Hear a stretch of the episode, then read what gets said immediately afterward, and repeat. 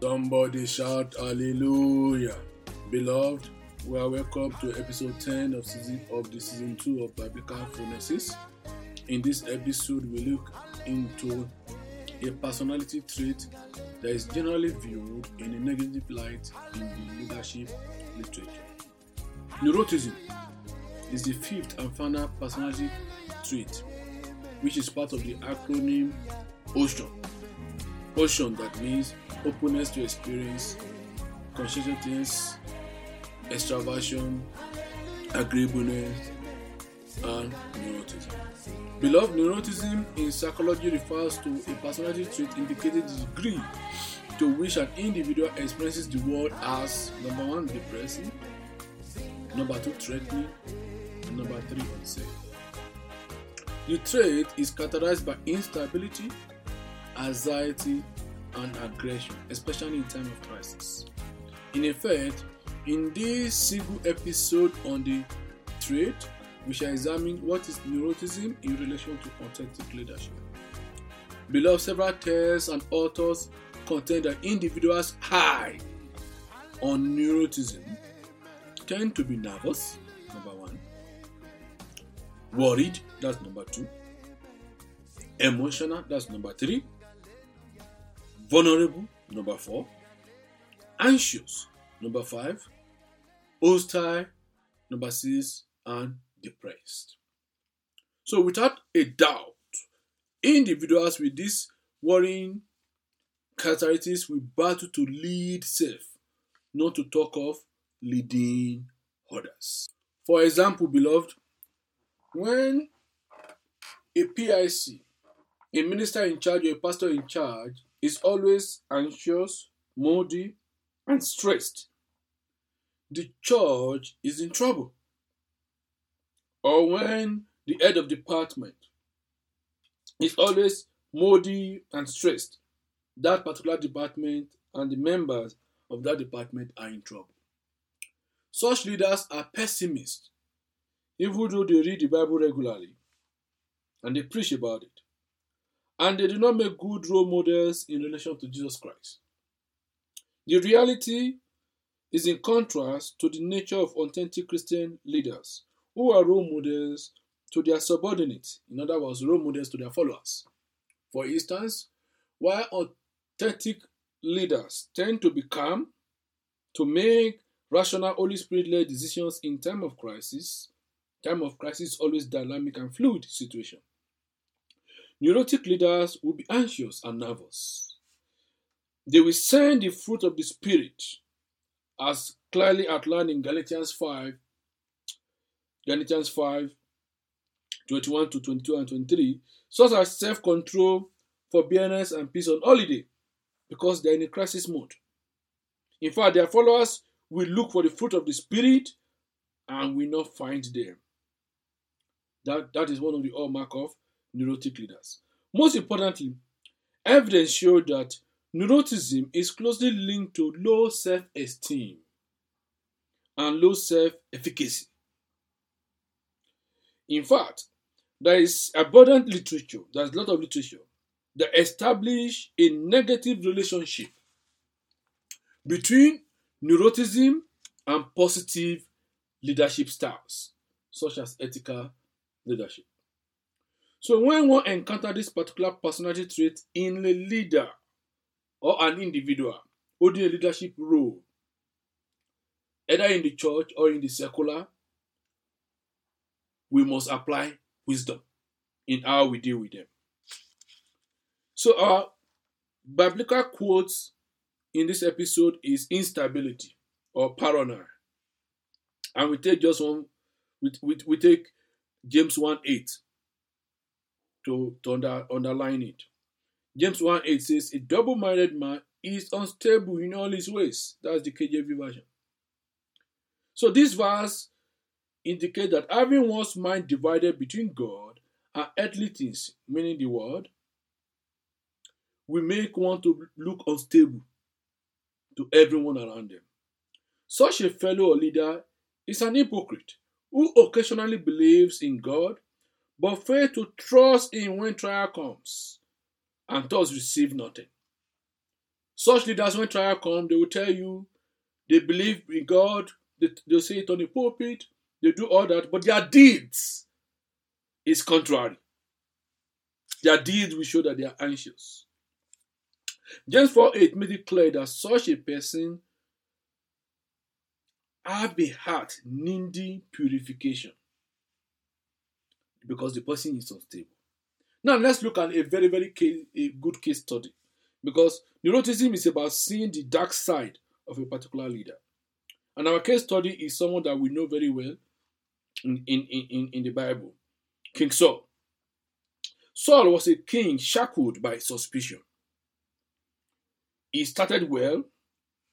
His primary service to God was the liberation of Israel from the oppression of the Philistines.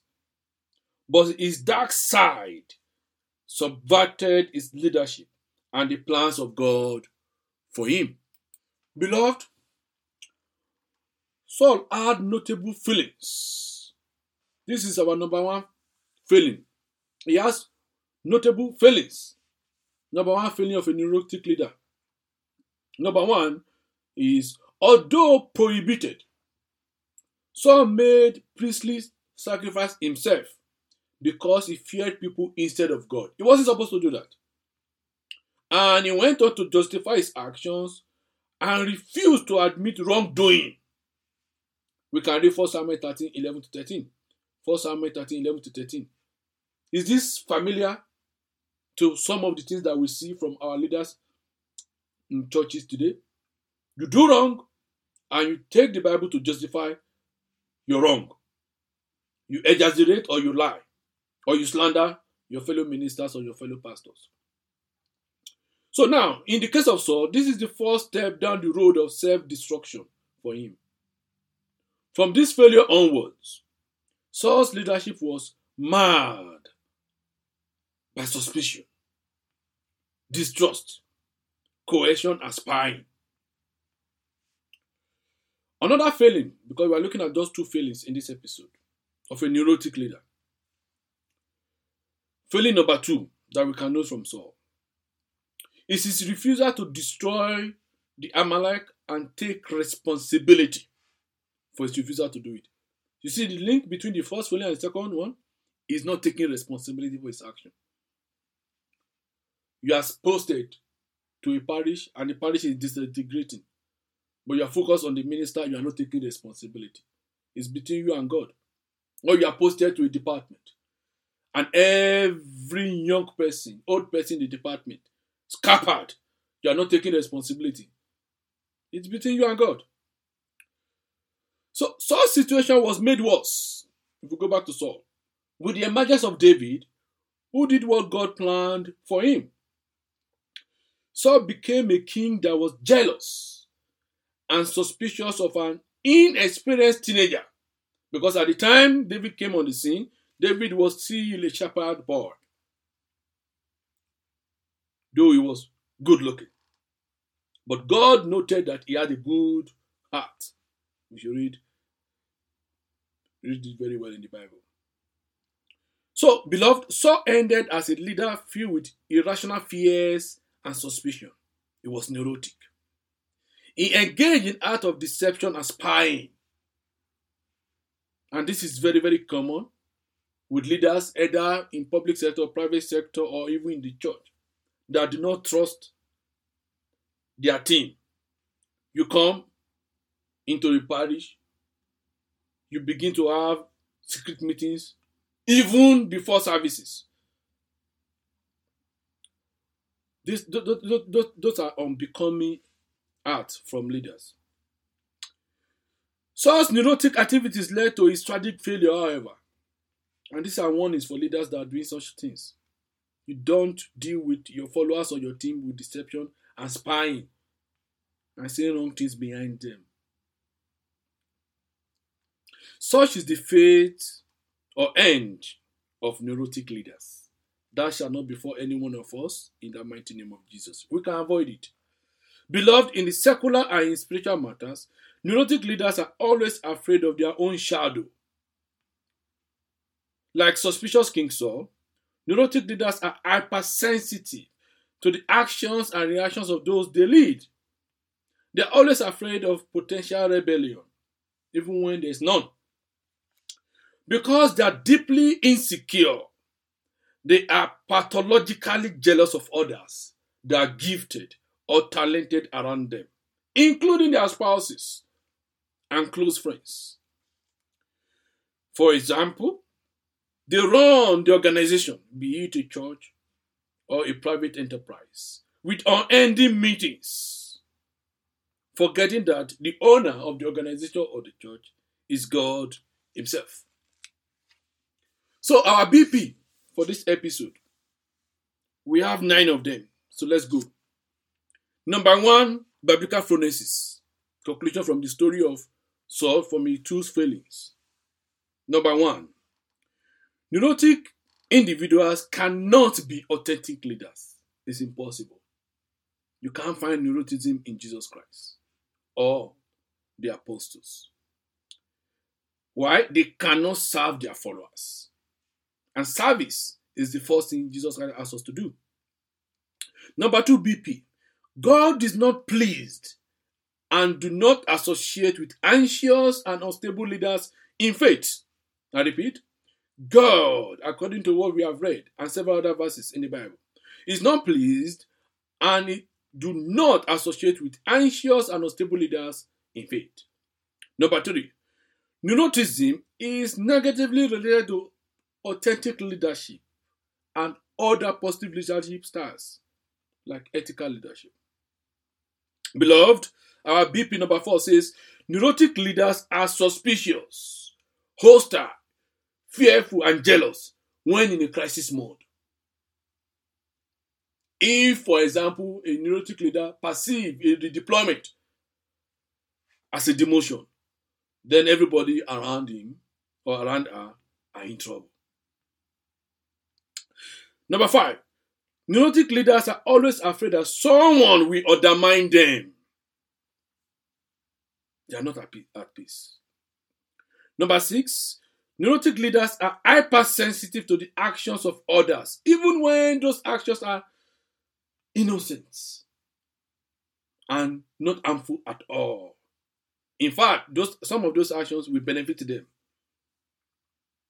Number seven, neurotic leaders attach subjective meanings to every motive. To every motive.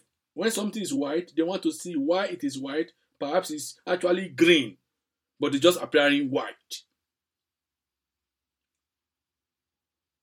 When the letter says clearly, this person is to do S and Y, but a neurotic leader will give it another meaning. Number eight, they create rigid control mechanism in order to subjugate people around them. Number nine, neurotic leaders have strong feelings of insecurity and they lack confidence. They lack confidence. Beloved, when we look at this nine point, you will note why we decide to just have neuroticism as one episode because we don't want to amplify something that is negative. But we need prayer. We need to pray for ourselves and we need to pray for any individual, any child of God, child of God that have just one element or one failing of a neurotic leader. So let us pray, beloved. Father, we give you all the glory and honor for taking us this far in this season of BP. We appreciate your grace that's exposed to us the good and bad side of the five personality traits that we have addressed since we, be, we, we started off from episode 1. Of these five, neuroticism must not be found in us, either high or low neuroticism. So, Almighty God, we do not want to find paranoia in ourselves, in how we view the world, in how others view us, in the mighty name of Jesus. Lord Jesus, do not allow neuro- neuroticism or neurotic leadership trait to sneak into our lives in the mighty name of Jesus. Mighty God, even in crisis situation, in fluid and dynamic situation, reinforce our faith in you always in the mighty name of Jesus. And let our deeds show our faith in you, always in the mighty name of Jesus. In Jesus' most precious name,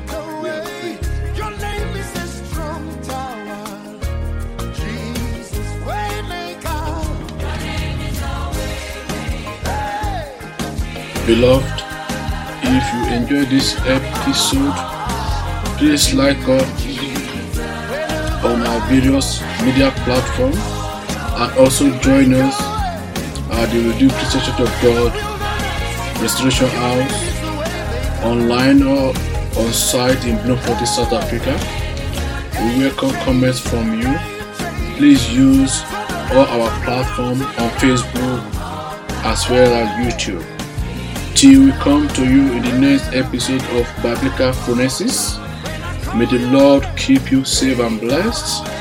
May He shower you with divine wisdom daily to succeed in the mighty name of Jesus.